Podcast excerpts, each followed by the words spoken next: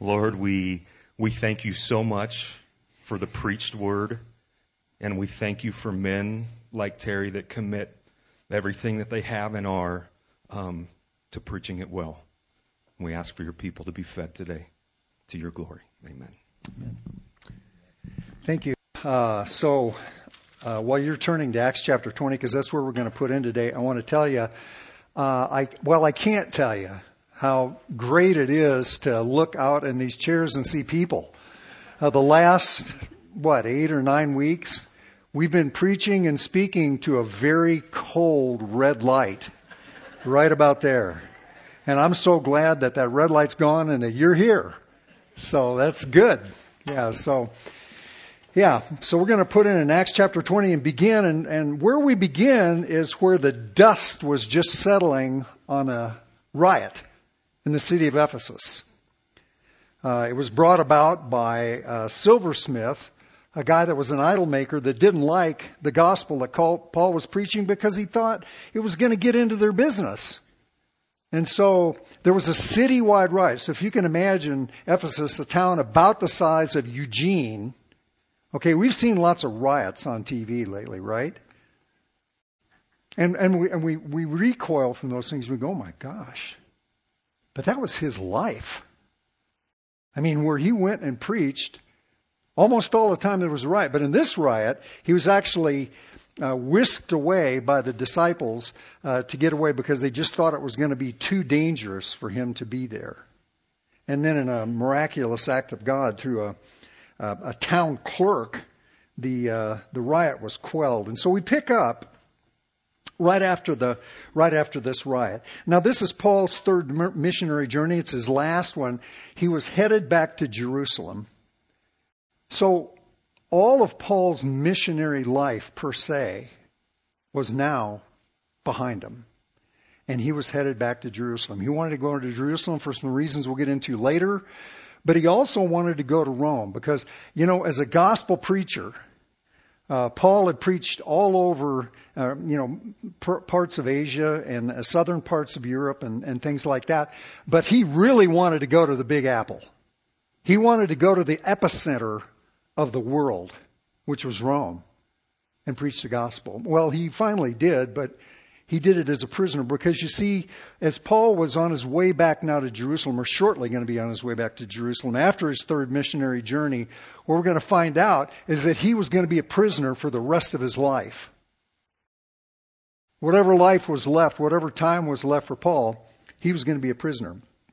Now, in this passage and, and in some others we're going to look at today, you know, it's, it's, it, it just emerges from a life some patterns, right? Of ministry, patterns of, of, of just life that we can look at and, and, and see about Paul. But, but so this doesn't become a sermon like, okay, this is 10 habits of highly successful people, or do it like this, or do it like that. All I want us to look at today are some patterns that emerge from, emerges from Paul's life um, that are ways that God caused the gospel to resonate from Paul to everybody around him. And they are, they are patterns. So let's read uh, verse, just verses 1 and 2 to begin with. I want you to keep your finger in your Bible because we're going to be going back there frequently. In verses 1 and 2 of chapter 20, it says this After the uproar, that's the riot, after the uproar ceased, Paul sent for the disciples, and after encouraging them, he said farewell and departed for Macedonia. When he had gone through those regions, he had given them much encouragement. He came to Greece. See that word there twice?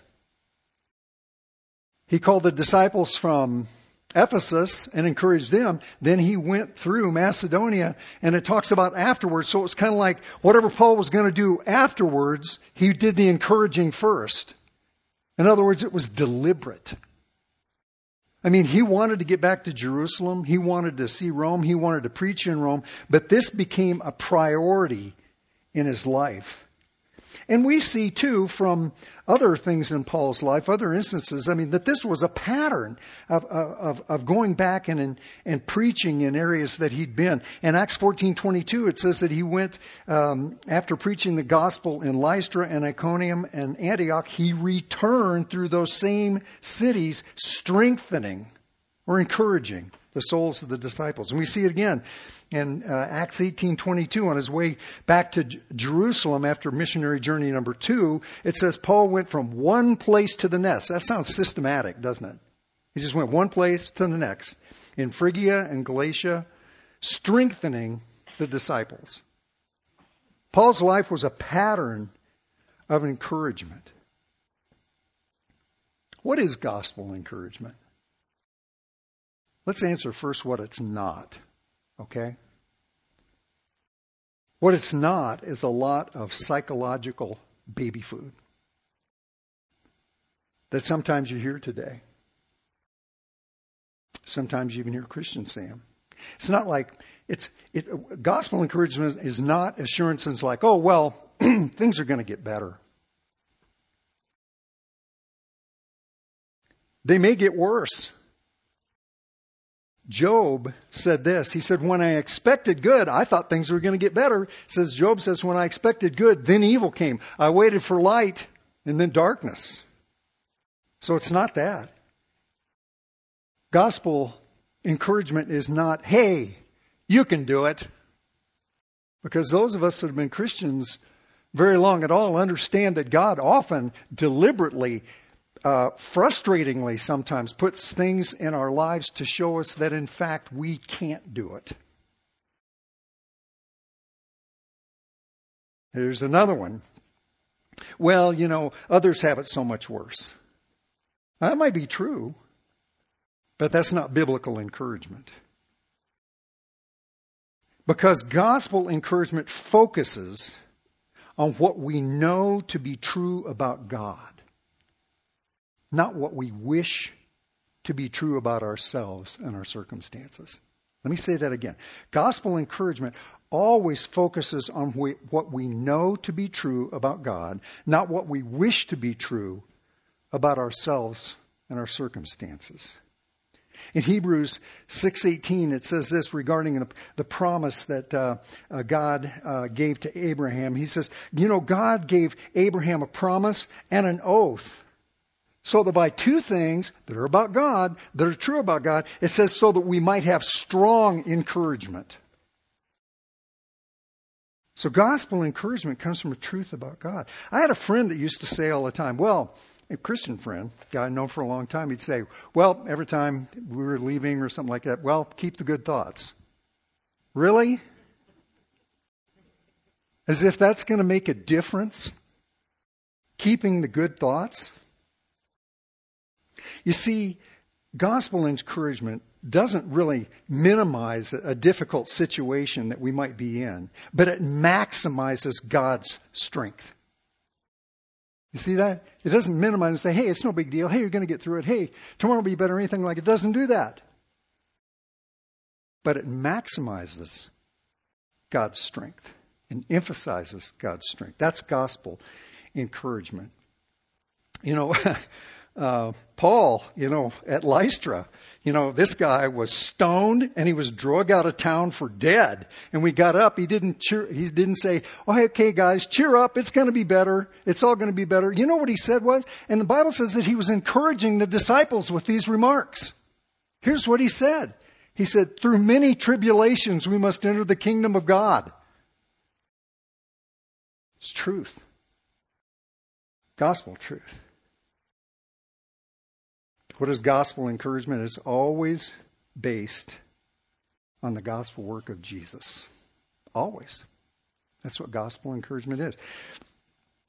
You know, in Hebrews 10, there's, I mean, and this is all over our Bibles. But in Hebrews 10:19, I like this. Pick out this word. It says, "Therefore, brethren, since." Okay, there's a reason. Therefore, brethren, since we have confidence to enter the holy place by the blood of Jesus, and since we have a great high priest over the house of God, let us hold fast our confession of hope without wavering. because he who promised is faithful. Do you see that?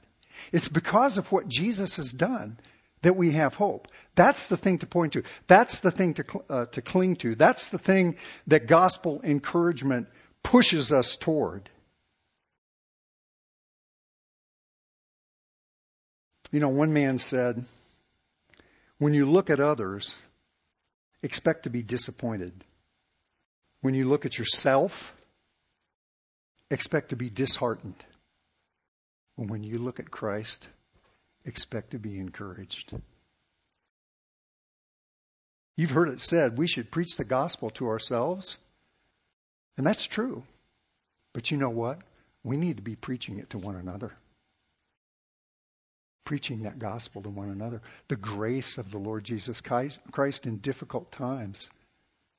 Yeah, because we're all in, in, in a struggle, right? And, and, and I want to tell you just a little story really quickly about a man that I've known for 34 years. Matter of fact, he and his wife came over and spent the weekend with us uh, over Memorial Day weekend. I don't know, was that okay? Are we supposed to do that? Anyway, we did.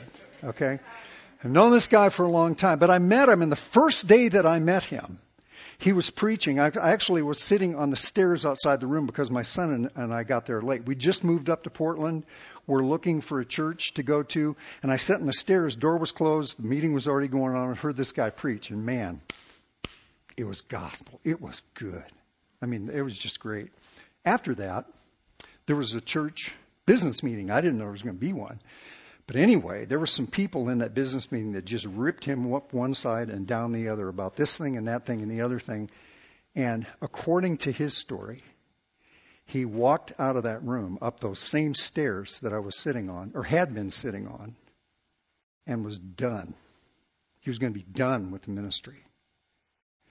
And uh, he tells this story every time I see him which is about once, maybe twice a year now. I don't know why, but but it's just the power of encouragement, right? So so he told me, he said, I was ready to quit. And so I didn't know this guy, but I'd heard him preach. I kind of saw what was going on, the dynamic of the church, and I, and I came up to him, and I don't know this guy, right? So I grabbed him by the shoulders as he was walking out, and I turned him around and I looked in his face, and I said, You preach the gospel. You hang in there. Four words. You hang in there. And he's told me over and over and over again through the years how that word of encouragement about the gospel kept him on. He went on to do some pretty, uh, pretty good things, you know, in his ministry. Um, so, how can you tell if a Christian needs encouragement? Take a note. How can you tell if a Christian needs encouragement? If he's breathing. Just know that there are no full tanks out there. Every Christian you see, their low fuel light is on, needing encouragement. Why is that? Because every Christian you encounter uh, is just like the rest of us. We're all assigned to a dark, sin saturated world, struggling with sin infected natures, and under constant assault from the world, the flesh, and the devil. Everybody's in that same boat all the time. And sometimes we just kind of blow through life and don't really recognize that. But I want you to know that Paul was deliberate about it. He set out to do this because he knew that it was important. And though it's hard to see sometimes, most, most Christians, if you look closely, their need to be encouraged light is blinking. There's nine, count them, nine commands, commands, imperatives, orders, directive, directives, commandments in the New Testament for Christians to encourage one another. Nine. For us to do that. Here's just one. First Thessalonians doesn't get any simpler than this. Encourage one another and build each other up. Many more I could say. Number one, there was a pattern of gospel gospel encouragement. Number two, there was a pattern of gospel engagement. And by engagement, I don't mean like Brent's daughter. I mean, uh, I mean gospel engaging. And Paul was engaging people. Let's look in, in verse three of the same chapter. So after he was in Greece, it says, There he spent three months, and when a plot was made against him by the Jews as he was about to set sail for Syria, he decided to return through Macedonia. Sopater, the Berean, son of Pyrrhus, accompanied him, and of the Thessalonians, Aristarchus and Secundus. If you don't have anything to be thankful for today, be thankful that your name isn't Sopater or uh, Secundus.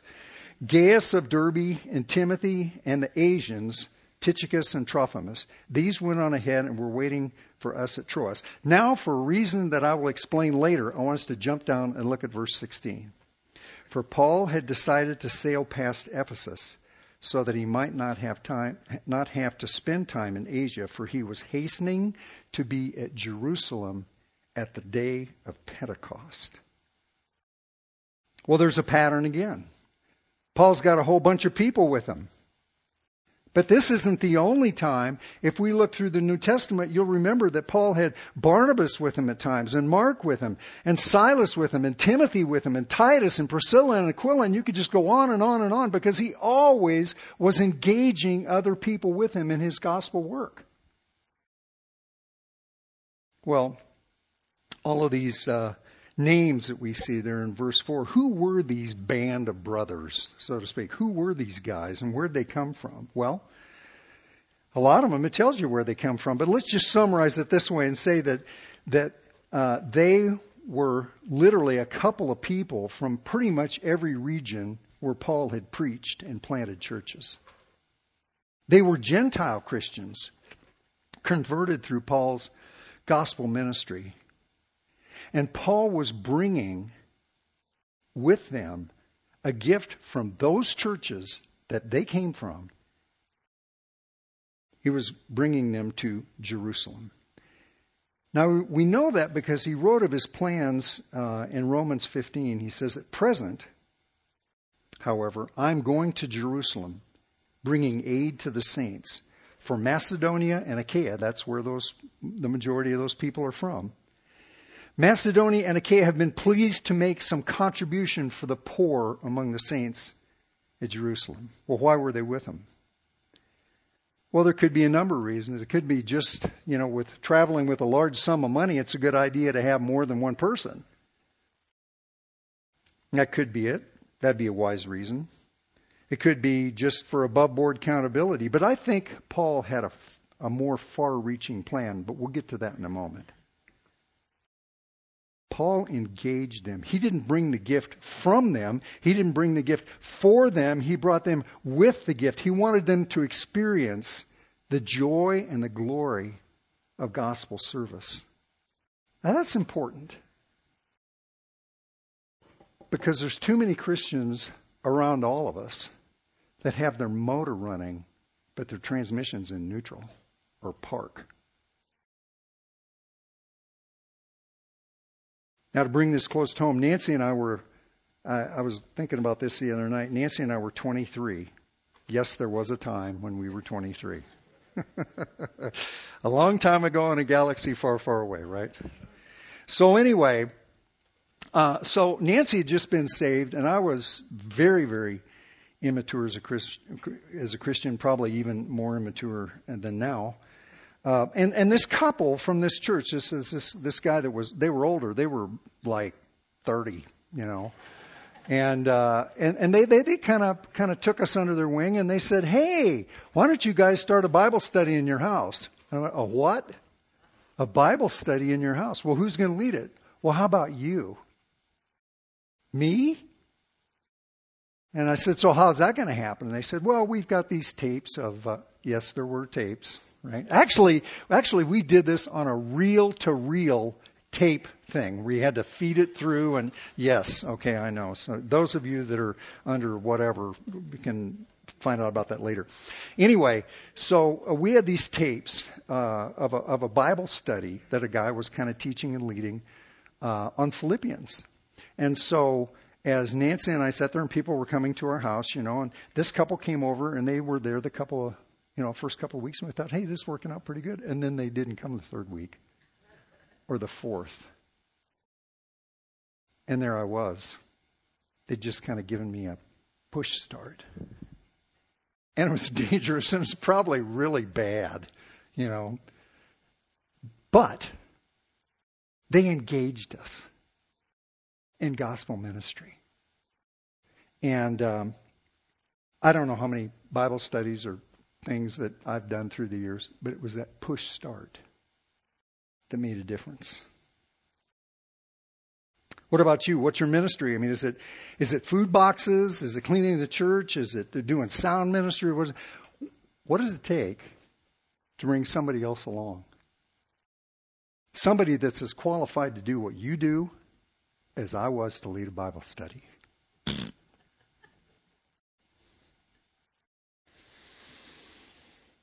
Hmm. You know, Paul could probably have managed to get that money to Jerusalem with a lot less bodies than he did, but he had a greater goal in mind. And we see that in verse 16. It says that he was hastening to be to Jerusalem on the day of Pentecost. Now, here's what I think Paul really had in his mind and in his heart was for the Gentiles to bring a gift to the Jewish church and in Jerusalem at Pentecost, which happens to be the harvest of first fruits. Now, if we play the tape back, Paul was launched from Israel, right? From, from uh, Antioch and from Jerusalem on these missionary journeys over into Gentile territory. And here we are 10 or 12 years later, perhaps, and he's bringing back the fruit of that ministry with a gift for the Jews who were poor in Jerusalem at the time of the harvest festival, at the time of first fruits.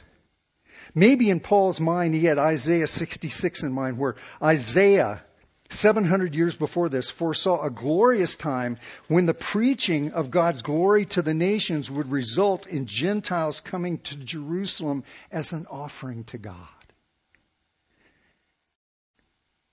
Says this in Isaiah 66, and they shall declare my glory among the nations. And Paul had been out doing that, preaching the gospel, declaring God's glory. And it says, and they shall bring all your brothers from the nations as an offering to the Lord to my holy mountain, Jerusalem. Do you know what you're bringing to God when you bring somebody along, when you engage them in gospel ministry? I think in Paul's mind, he had kind of a first fruits kind of thing. There they were, Jew and Gentile. The, the, the, the Jewish Christians had sent Paul out. The, the Gentile Christians were sending, or, or were actually coming back with, with a gift for the Gentiles. They were serving each other in the gospel, Jew and Gentile. I don't have time to do it. There would be a really uh, interesting thing because one of the things I think we don't ever get in our own torn society is what a racial divide there was between Jews and the rest of the world. Slurs. I mean, I don't have time to get into it, but, but it was just unimaginable bigotry and racism. And our country is being torn apart by these same forces. And this picture that we see here should etch in our mind that the only solution now, as then, was the gospel. It's not a person. It's not a political persuasion.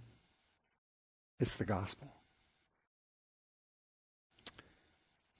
So the third pattern we see is gospel reinforcement through preaching. Let's let's read uh, verses uh, six, or actually seven through twelve. On the first day of the week when we were gathered together to break bread, Paul talked with them, intending to depart on the next day, and he prolonged his speech until midnight. There were many lamps in the upper room where we were gathered, and a young man named Eutychus, sitting at the window, sank into a deep sleep as Paul talked still longer. And being overcome by sleep, he fell down from the third story and was taken up dead. But Paul went down and bent over him, and taking him in his arms, said, Do not be alarmed, for his life is in him. And when Paul had gone up, he had broken bread and eaten. He conversed with them for a long while until daybreak, and so departed. And they took the youth away alive, and were not a little comforted. By the way, that word comforted there is the same word that we saw in the first two verses. It's just translated to comfort. Sometimes I think we get the wrong idea about comfort. Okay? Because, but actually, we think of physical ease, feeling pretty good, and all that kind of stuff. But actually, that's kind of morphed because the, the, the word of comfort comes from uh, a, a, Latin cum forte, which means with strength. It's the word that we get fort from.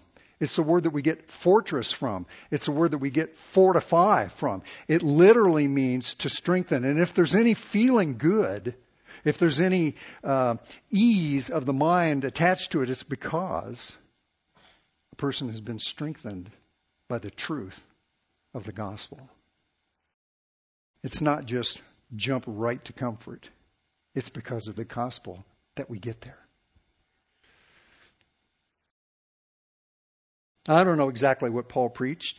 He did it a long time, and I'm sure it was the gospel. Maybe it was about what he'd written to the Romans, which had only been just a short period before that. That, that deep theological, incredible gospel truth. Maybe he was talking to them about that. Or maybe he was uh, telling them about his experience in Corinth where he had said, I determined to know nothing among you except Jesus Christ and Him crucified. So I don't know what Paul was preaching about, but I do know that he was preaching about the cross because that's all he ever preached about. There's a pattern here. It says they met on the first day of the week. And incidentally, that is the first, um, I guess, systematic uh, revelation we have that the church was meeting on the first day of the week, which is Sunday, to break bread. There's a pattern. First day of week, the Lord's day, the Lord's people, the word of the Lord, the Lord's table. And I think here in Troas, God chose to put an exclamation point on the gospel that Paul preaches. Luke gives us all the physical details, doesn't he? He says it was midnight, there's burning lamps, you know, warm, stuffy, heavy eyes. Some of you have been there, some of you might be there now. Eutychus fell three stories and he died. Paul paused his preaching long about midnight, went down, raised the lad, went right back upstairs, and resumed his message along with sharing the Lord's Supper. It was a tremendous miracle. It's like he goes down, raises him from the dead, goes right back up, and continues on with his message. Why is this story here? Now, I want to tell you, commentators on this are all over the zip code about what we do with this. Some say, well, you know, the message here is don't go to sleep in church. I like that one. Don't go to sleep in church. Really? You know, the text, if you, if you, if you comb through this, you see that the text really doesn't seem to blame Eutychus because it was a long sermon. It was late at night and, and unlike us, most likely on Sundays, they worked all day. Another commentator said, well, you know, message here is to keep your balance so you don't fall out the window, right? Really? Some commentaries are just downright silly, but here's what I think and what I believe that the Holy Spirit has, why He's included this in the story. Because Eutychus' resurrection is a cameo. It's a short film, it's a short demonstration that illustrated gospel truth. Think of it this way a young man in a high place, in a good place, like Adam in the garden he succumbed to his human frailties. He was tired, warm, torches taking up all the oxygen in the room. Tried to get over by a window, stay awake, get some fresh air, fell asleep anyway. He succumbed to his human frailties and, and like Adam, ended up not heeding God's word. Eutychus' fall, like Adam's, caused death. And he lay three stories down, helpless and hopeless, until the power of the resurrected Lord Jesus was brought to bear in his lifeless body. Paul came down, perhaps symbolizing the dissension of our Savior Jesus from heaven to us. And he fell on the boy. it says. Putting his body in the place of the dead one, like Jesus became our substitute. Paul embraced, it says, the corpse to impart life like Jesus does. You know, any way you slice this, this is an unmistakable gospel picture. Eutychus was completely restored. But you know, remarkably, Luke doesn't make a big deal of the miracle per se. Instead, the resurrection event is enfolded into the celebration of the Lord's Supper and Paul's continued preaching until dawn. You know, the message of Acts, Paul's message, the message of the gospel, the message of the Bible is that through death, through his death and resurrection, Jesus brings spiritual life to all who trust him. Now, Eutychus, for all the things that he is, he's not just some random guy. Eutychus is us. He's all of us. He's each of us. And like Eutychus, our natures have plunged us to our deaths. We're helpless and hopeless. You know, dead people can't help themselves and they have no hope of anything but being dead. But Jesus came down. He stretched out on the cross and sacrificed his body in the place of ours. He embraced us in our death so that we might live through him. He did all the work to make dead people alive. That's the good, that's the good news. Apart from the resurrection power of Jesus, the Bible says you're dead in your trespasses and sins, and the only thing that you have to look forward to is eternal torment. You know, when Eutychus fell asleep, he never woke up. He was dead before he knew it. And some of you think that you're sleepwalking through life, but in reality, you've already fallen to your death. And like Eutychus, you'll never wake up. But listen to this Jesus said, I am the resurrection and the life. He who believes in me will live even if he dies. I want to say that one more time. That's so beautiful, so powerful. I am the resurrection and the life. He who believes in me will live even if he dies. Will you trust Christ with your life? That's the question for you. Because you know, in reality, spiritually speaking, you have no life. Spiritually speaking, you're already a dead corpse. What you receive from Christ is life. Will you believe his promise? After this marathon preaching session, sharing the Lord's table, witnessing the Lord's resurrection power, it says that they were not a little bit comforted, not a little bit encouraged. You know, every Christian around you is a Eutychus. This room's full of Eutychi. A miracle of one brought to life through faith in Jesus Christ. Faith in the good news that Jesus saves. Praise God for the encouragement of the gospel. Let's pray. Father, we just thank you so much that your gospel is truth that saves us. Father, it's truth that sustains us. Father, it's truth that evokes praise from our lips and thanksgiving from our hearts. All for your glory.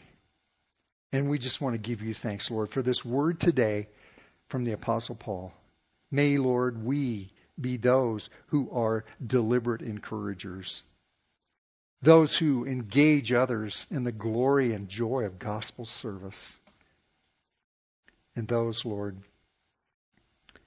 who are fixed on gospel truth and testify of the resurrection power of Jesus Christ in our lives. In his name we pray. Amen.